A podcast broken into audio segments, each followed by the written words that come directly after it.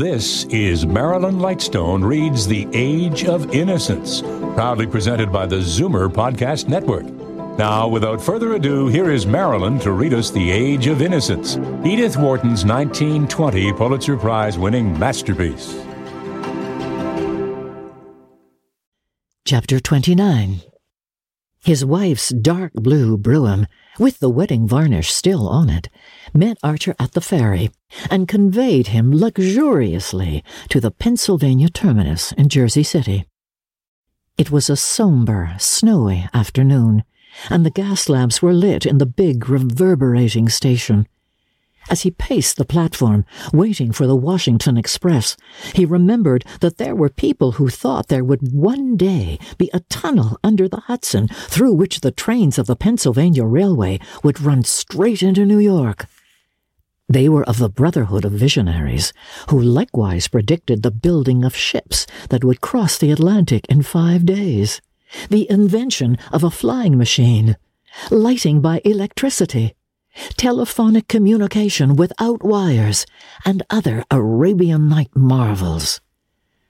I don't care which of their visions comes true, Archer mused, as long as the tunnel isn't built yet. In his senseless schoolboy happiness, he pictured Madame Olenska's descent from the train, his discovery of her a long way off among the throngs of meaningless faces, her clinging to his arm as he guided her to the carriage, their slow approach to the wharf among slipping horses, laden carts, vociferating teamsters, and then the startling quiet of the ferry boat where they would sit side by side under the snow, in the motionless carriage, while the earth seemed to glide away under them, rolling to the other side of the sun. It was incredible, the number of things he had to say to her, and in what eloquent order they were forming themselves on his lips. The clanging and groaning of the train came nearer, and it staggered slowly into the station like a prey laden monster into its lair. Archer pushed forward, elbowing through the crowd and staring blindly into window after window of the high hung carriages. And then, suddenly, he saw Madame Olenska's pale and surprised face close at hand, and had again the mortified sensation of having forgotten what she looked like. They reached each other. Their hands met, and he drew her arm through his. This way. I have the carriage, he said. After that, it all happened as he had dreamed. He helped her into the brougham with her bags, and had afterward the vague recollection of having properly reassured her about her grandmother and given her a summary of the Beaufort situation. He was struck by the softness of her Poor Regina. Meanwhile, the carriage had worked its way out of the coil about the station, and they were crawling down the slippery incline to the wharf, menaced by swaying coal carts, bewildered horses, dishevelled express wagons, and an empty hearse. Ah, that hearse. She shut her eyes as it passed, and clutched at Archer's hand. If only it doesn't mean. Oh, poor Granny. Oh, no, no, she's much better. She's all right, really. There, we've passed it, he exclaimed, as if that made all the difference. Her hand remained in his, and as the carriage lurched across the gangplank onto the ferry, he bent over, unbuttoned her tight brown glove, and kissed her palm as if he had kissed a relic. She disengaged herself with a faint smile, and he said, You didn't expect me today? Oh, oh no. I meant to go to Washington to see you. I'd made all my arrangements. I very nearly crossed you in the train. Oh, she exclaimed, as if terrified by the narrowness of their escape. Do you know, I hardly remembered you hardly remembered me. I mean, how shall I explain? It's it's it's always so. Each time you you happen to me, all over again. Oh, yes. I know. Does it? Do I too to, to you? He insisted. She nodded, looking out of the window. Ellen. Ellen. Ellen. She made no answer, and he sat in silence, watching her profile grow indistinct against the snow streaked dusk beyond the window. What had she been doing in all these four long months, he wondered? How little they knew of each other, after all.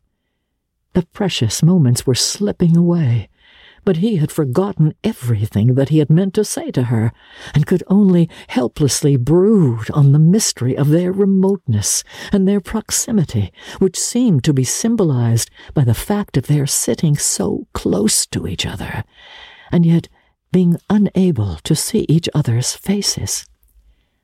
What a pretty carriage! Is it May's? she asked, suddenly turning her face from the window. Yes, it was May who sent you to fetch me then. How kind of her. He made no answer for a moment. Then he said explosively, Your husband's secretary came to see me the day after we met in Boston. In his brief letter to her, he had made no allusion to Monsieur Riviere's visit, and his intention had been to bury the incident in his bosom but her reminder that they were in his wife's carriage provoked him to an impulse of retaliation. He would see if she liked his reference to Riviere any better than he liked hers to May. As on certain other occasions, when he had expected to shake her out of her usual composure, she betrayed no sign of surprise. And at once he concluded, He writes to her then. Monsieur Riviere went to see you? Yes, didn't you know? No, she answered simply. And you're not surprised? She hesitated. Why should I be? He told me in Boston that he knew you, that he'd met you in England, I think. Ellen, I must ask you one thing. Yes, I wanted to ask it after I saw him, but I, I couldn't put it in a letter. It was it was Riviere who helped you to get away. When you left your husband? His heart was beating suffocatingly. Would she meet this question with the same composure? Yes, I owe him a great debt, she answered, without the least tremor in her quiet voice. Her tone was so natural, so almost indifferent, that Archer's turmoil subsided. Once more she had managed, by her sheer simplicity, to make him feel stupidly conventional just when he thought he was flinging convention to the winds. I think you're the most honest woman I ever met, he exclaimed. Oh, no, but probably one of the least fussy, she answered, a smile in her voice. Call it what you like. You look at things as they are. Uh, I've had to, I've had to look at the Gorgon. Well, it hasn't blinded you. You've seen that she's just an old bogey like all the others. She doesn't blind one, but she dries up one's tears. The answer checked the pleading on Archer's lips. It seemed to come from depths of experience beyond his reach.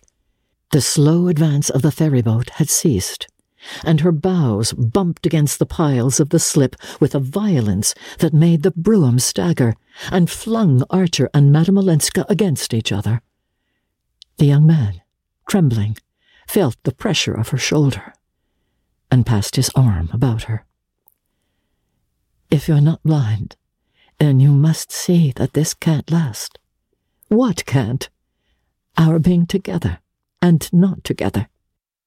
No, you ought not to have come today, she said, in an altered voice, and suddenly she turned, flung her arms about him, and pressed her lips to his. At the same moment, the carriage began to move, and a gas lamp at the head of the slip flashed its light into the window. She drew away, and they sat, silent and motionless, while the brougham struggled through the congestion of carriages about the ferry landing As they gained the street, Archer began to speak hurriedly. Don't be afraid of me. You needn't squeeze yourself back into your corner like that. A stolen kiss isn't what I want. Look, I'm not even trying to touch the sleeve of your jacket. Don't suppose that I don't understand your reasons for not wanting to let this feeling between us dwindle into an ordinary hole and corner love affair. I couldn't have spoken like this yesterday, because when we've been apart, and I'm looking forward to seeing you, every thought is burnt up in a great flame. But then you come, and you're so much more than I remembered.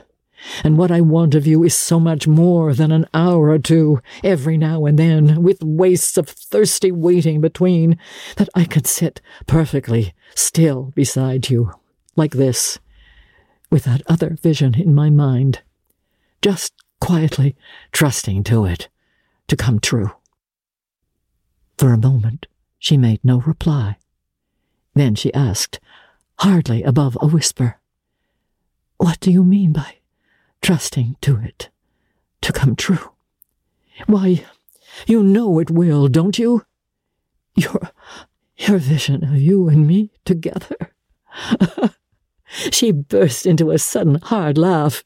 You choose your place well to put it to me. Do you mean because we're in my wife's brougham? Shall we get out and walk then? I don't suppose you mind a little snow. She laughed again more gently. No, I, I shan't get out and walk, because my business is to get to Granny's as, as quickly as I can.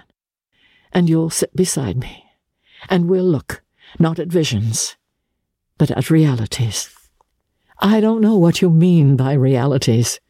The only reality to me is this. She met the words with a long silence during which the carriage rolled down an obscure side street and then turned into the searching illumination of Fifth Avenue. Is it your idea, then, that I should live with you as your mistress, since I can't be your wife? she asked. The crudeness of the question startled him. The word was one that women of his class fought shy of even when their talk flitted closest about the topic. He noticed that Madame Olenska pronounced it as if it had a recognized place in her vocabulary, and he wondered if it had been used familiarly in her presence, in the horrible life she had fled from. Her question pulled him up with a jerk, and he floundered. I, I want. I want somehow to get away with you into a world where words like that categories like that won't exist, where we shall be simply two human beings who love each other, who are the whole of life to each other, and nothing else on earth will matter. She drew a deep sigh that ended in another laugh. Oh, oh, oh, my dear, where is that country? Have you ever been there? she asked and as he remained sullenly dumb, she went on, I know so many who've tried to find it. And believe me, they all got out by mistake at wayside stations, at places like Boulogne, or Pisa, or Monte Carlo, and it wasn't at all different from the old world they'd left, but only rather smaller and dingier and more promiscuous. He had never heard her speak in such a tone, and he remembered the phrase she had used a little while before. Yes, the Gorgon has dried your tears, he said. Well, she opened my eyes, too. It's a delusion to say that she blinds people. What she does is just the contrary.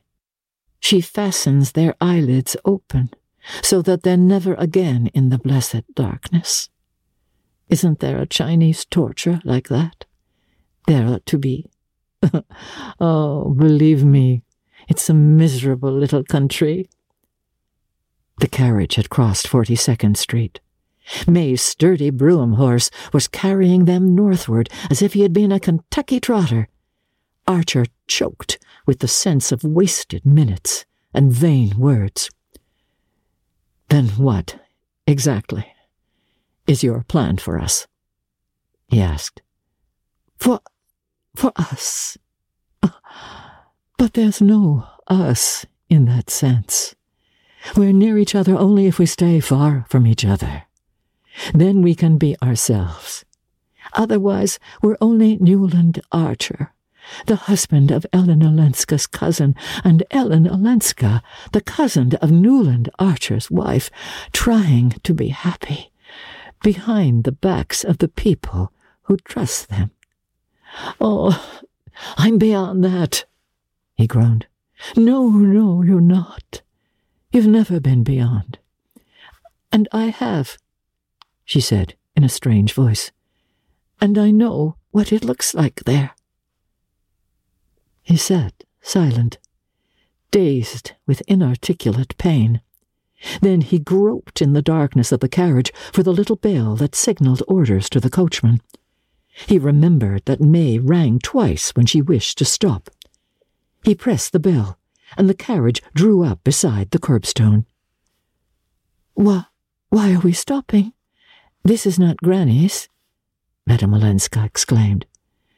No, no, I shall get out here, he stammered, opening the door and jumping to the pavement. By the light of a street lamp, he saw her startled face and the instinctive motion she made to detain him. He closed the door and leaned for a moment in the window. You're right. I ought not to have come today, he said, lowering his voice so that the coachman should not hear. She bent forward and seemed about to speak, but he had already called out the order to drive on, and the carriage rolled away while he stood on the corner. The snow was over, and a tingling wind had sprung up that lashed his face as he stood gazing. Suddenly, he felt something stiff and cold on his lashes, and perceived that he had been crying, and that the wind had frozen his tears. He thrust his hands in his pockets and walked at a sharp pace down Fifth Avenue to his own house.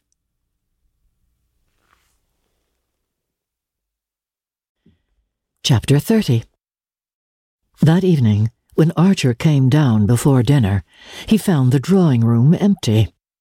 He and May were dining alone, all the family engagements having been postponed since Mrs. Manson Mingott's illness. And as May was the more punctual of the two, he was surprised that she had not preceded him. He knew that she was at home, for while he dressed he had heard her moving about in her room, and he wondered what had delayed her. He had fallen into the way of dwelling on such conjectures as a means of tying his thoughts fast to reality. Sometimes he felt as if he had found the clue to his father-in-law's absorption in trifles, Perhaps even Mr. Welland, long ago, had had escapes and visions, and had conjured up all the hosts of domesticity to defend himself against them. When May appeared, he thought she looked tired. She had put on the low-necked and tightly laced dinner dress which the Mingott ceremonial exacted on the most informal occasions, and had built her fair hair into its usual accumulated coils, and her face, in contrast, was wan and almost faded. But she shone on him with her usual tenderness, and her eyes had kept the blue dazzle of the day before. What became of you, dear? she asked. I was waiting at Granny's, and Ellen came alone and said she had dropped you on the way because you had to rush off on business. There's nothing wrong. Only some letters I'd forgotten, and wanted to get off before dinner. Ah, she said, and a moment afterward, I'm sorry you didn't come to Granny's, unless the letters were urgent. Oh, they were, he rejoined, surprised at her insistence. Besides, I don't see why I should have gone to your grandmother's. I didn't know you were there. She turned and moved to the looking glass above the mantelpiece. as she stood there, lifting her long arm to fasten a puff that had slipped from its place in her intricate hair, Archer was struck by something languid and inelastic in her attitude, and wondered if the deadly monotony of their lives had laid its weight on her also. Then he remembered that, as he had left the house that morning, she had called over the stairs that she would meet him at her grandmother's, so that they might drive home together. He had called back a cheery, Yes! And then, absorbed in other visions, had forgotten his promise. Now he was smitten with compunction, yet irritated that so trifling an omission should be stored up against him after nearly two years of marriage. He was weary of living in a perpetual tepid honeymoon, without the temperature of passion, yet with all its exactions. If May had spoken out her grievances, he suspected her of many. He might have laughed them away. But she was trained to conceal imaginary wounds under a Spartan smile. To disguise his own annoyance, he asked how her grandmother was, and she answered that Mrs. Mingott was still improving, but had been rather disturbed by the last news about the Beauforts. What news? It seems they're going to stay in New York. I believe he's going into an insurance business or something. They're looking about for a small house. The preposterousness of the case was beyond discussion, and they went in to dinner. During dinner, their talk moved in its usual limited circle, but Archer noticed that his wife made no allusion to Madame Olenska, nor to old Catherine's reception of her. He was thankful for the fact, yet felt it to be vaguely ominous. They went up to the library for coffee, and Archer lit a cigar and took down a volume of Michelet. He had taken to history in the evenings, since May had shown a tendency to ask him to read aloud whenever she saw him with a volume of poetry. Not that he disliked the sound of his own voice, but because he could always foresee her comments on what he had read. In the days of their engagement, she had simply, as he now perceived, echoed what he told her.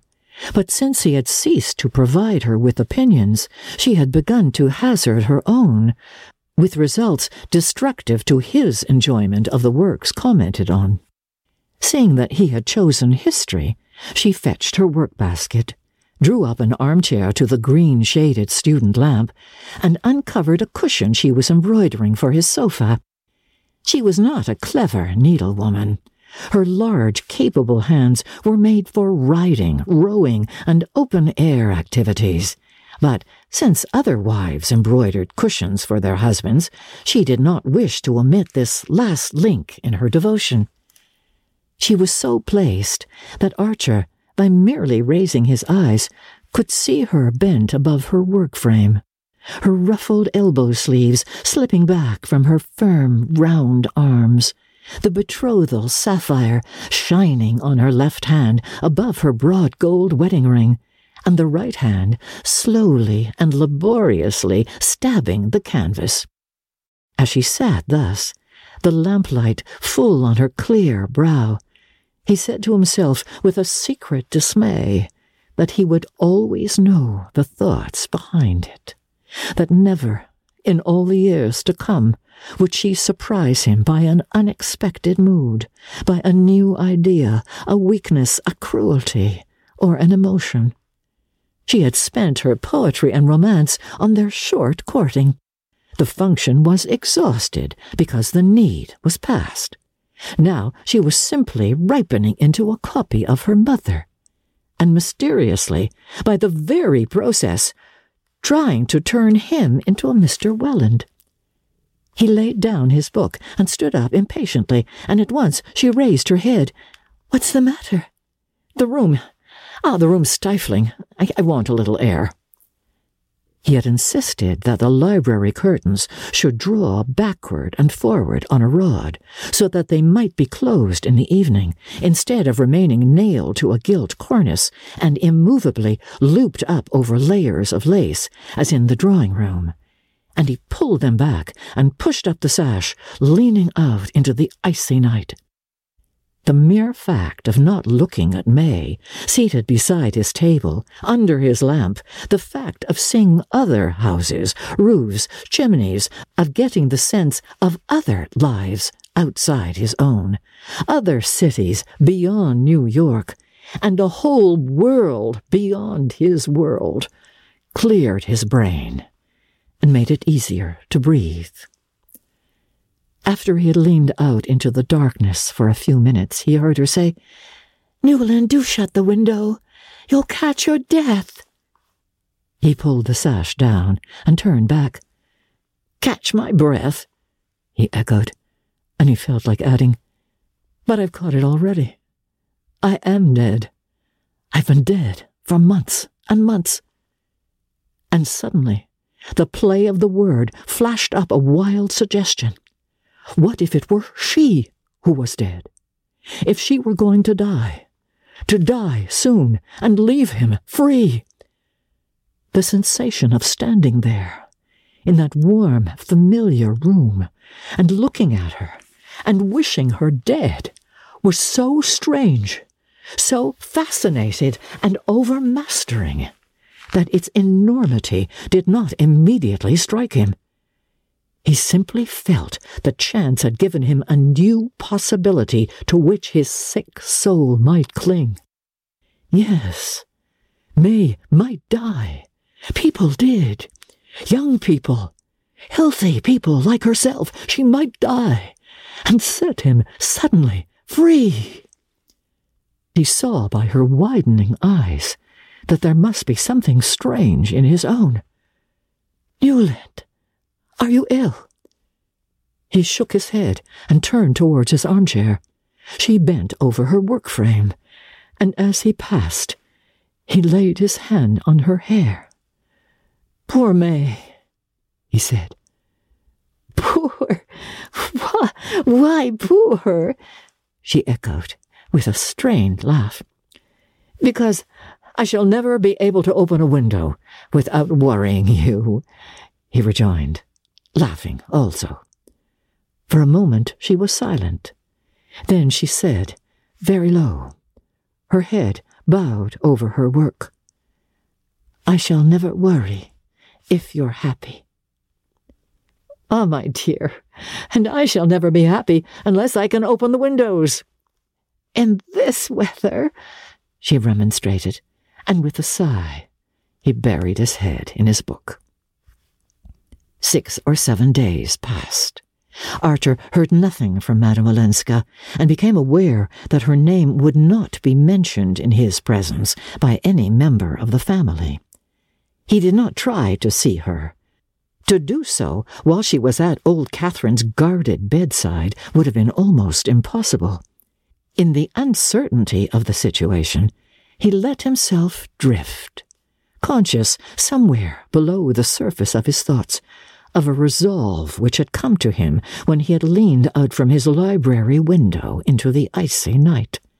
The strength of that resolve made it easy to wait and make no sign. Then, one day, May told him that Mrs. Manson Mingott had asked to see him. There was nothing surprising in the request, for the old lady was steadily recovering, and she had always openly declared that she preferred Archer to any of her other grandsons in law. May gave the message with evident pleasure. She was proud of old Catherine's appreciation of her husband. There was a moment's pause, and then Archer felt it incumbent on him to say, All right, shall we go together this afternoon?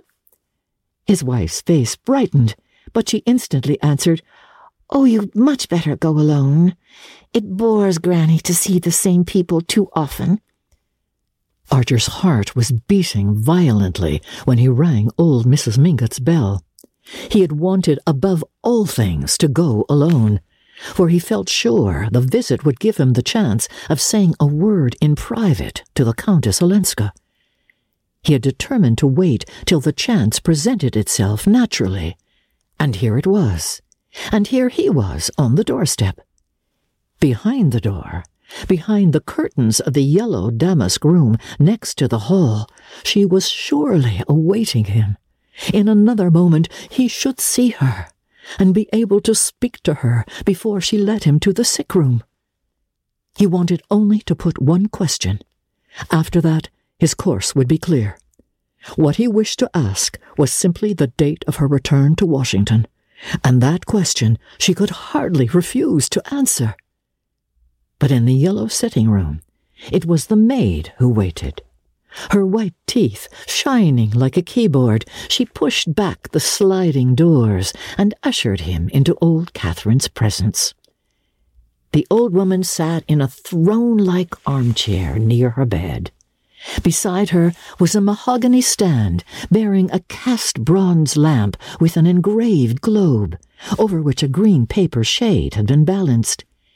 There was not a book or a newspaper in reach, nor any evidence of feminine employment.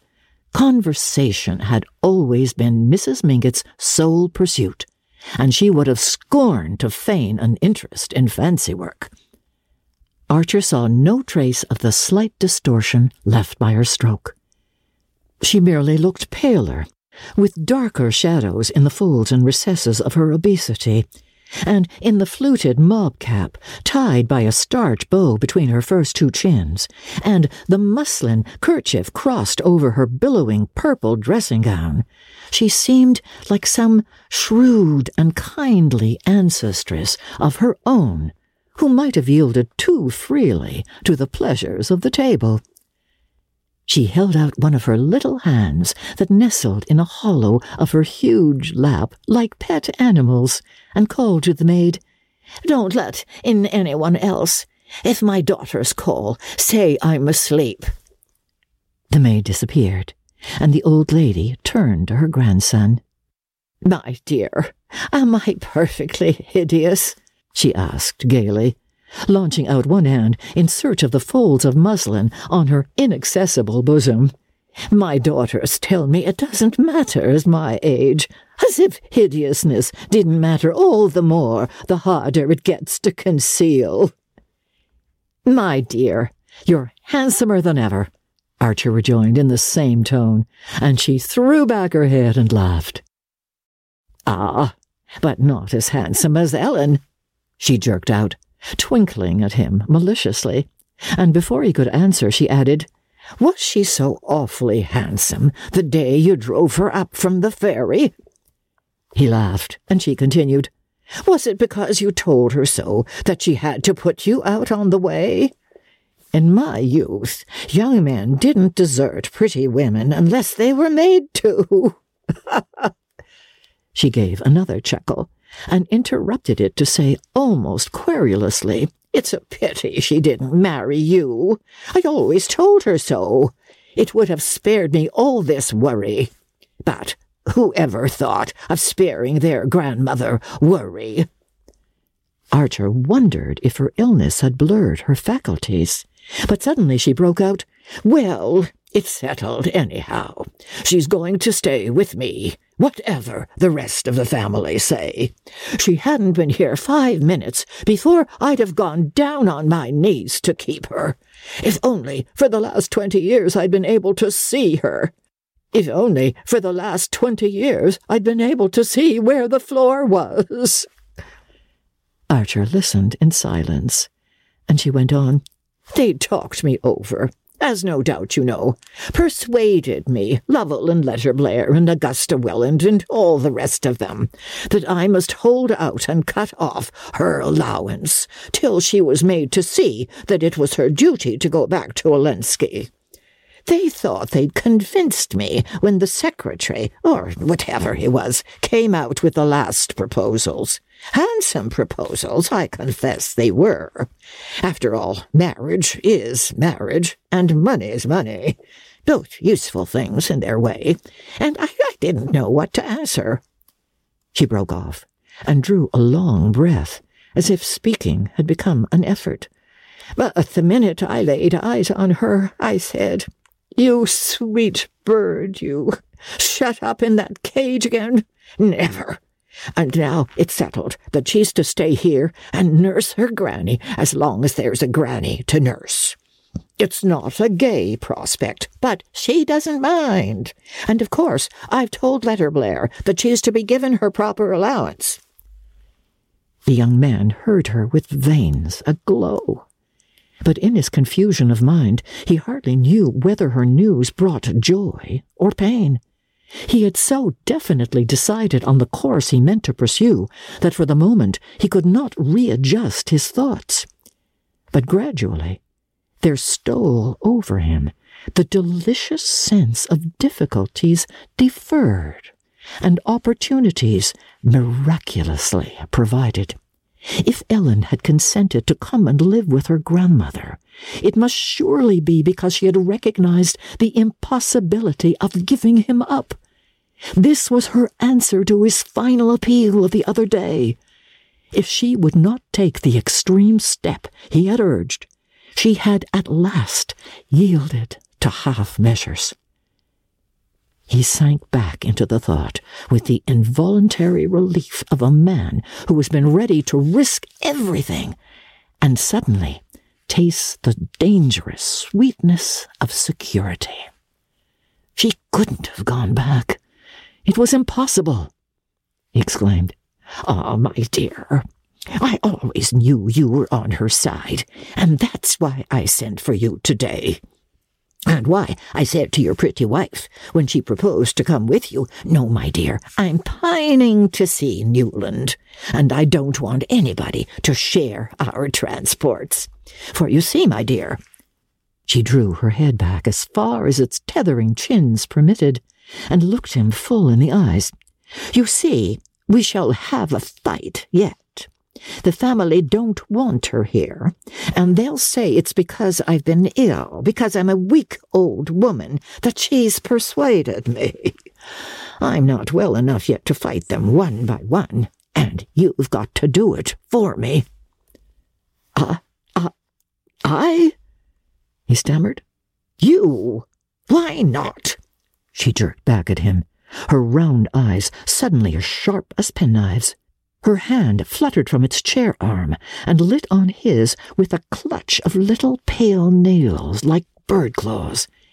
Why not? she searchingly repeated. Archer, under the exposure of her gaze, had recovered his self possession. Oh, I don't count. I'm too insignificant. Well, you're Letterblair's partner, ain't you? You've got to get at them through Letterblair. Unless you've got a reason she insisted. Oh, my dear, I back you to hold your own against them all without my help. But you shall have it, if you need it, he reassured her. Then we're safe, she sighed, and smiling on him with all her ancient cunning, she added, as she settled her head among the cushion, I always knew you'd back us up, because they never quote you when they talk about its being her duty to go home. He winced a little at her terrifying perspicacity, and longed to ask, And, and May, do they quote her?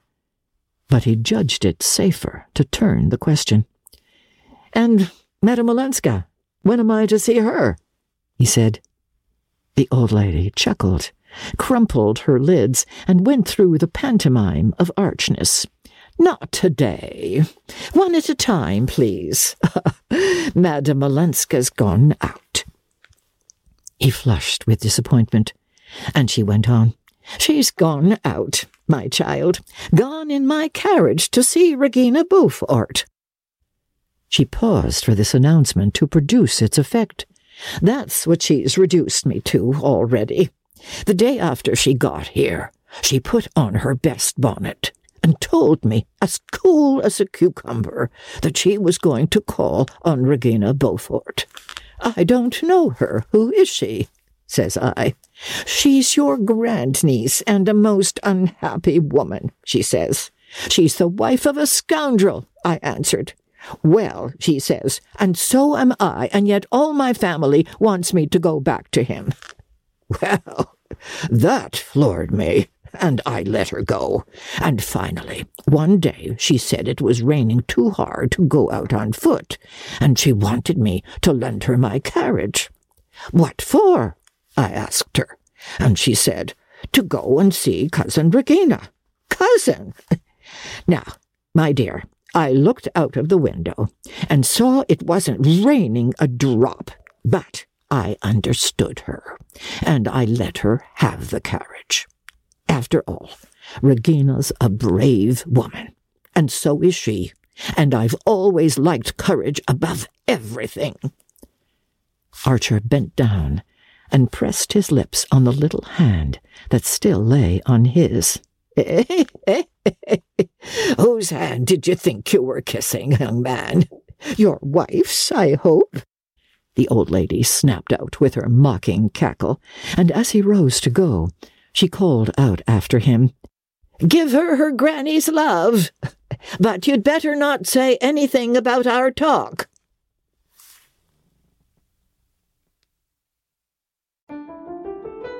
Thanks for listening to this episode of Marilyn Lightstone Reads The Age of Innocence.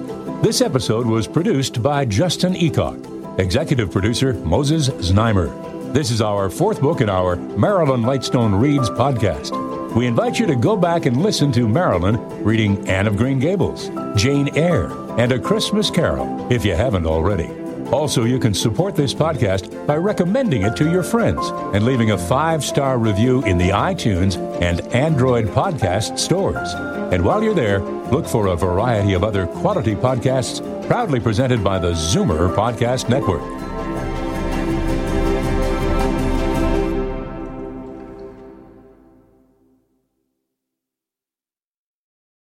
This podcast is proudly produced and presented by the Zoomer Podcast Network, home of great podcasts like Marilyn Lightstone Reads, Idea City on the Air, and The Garden Show.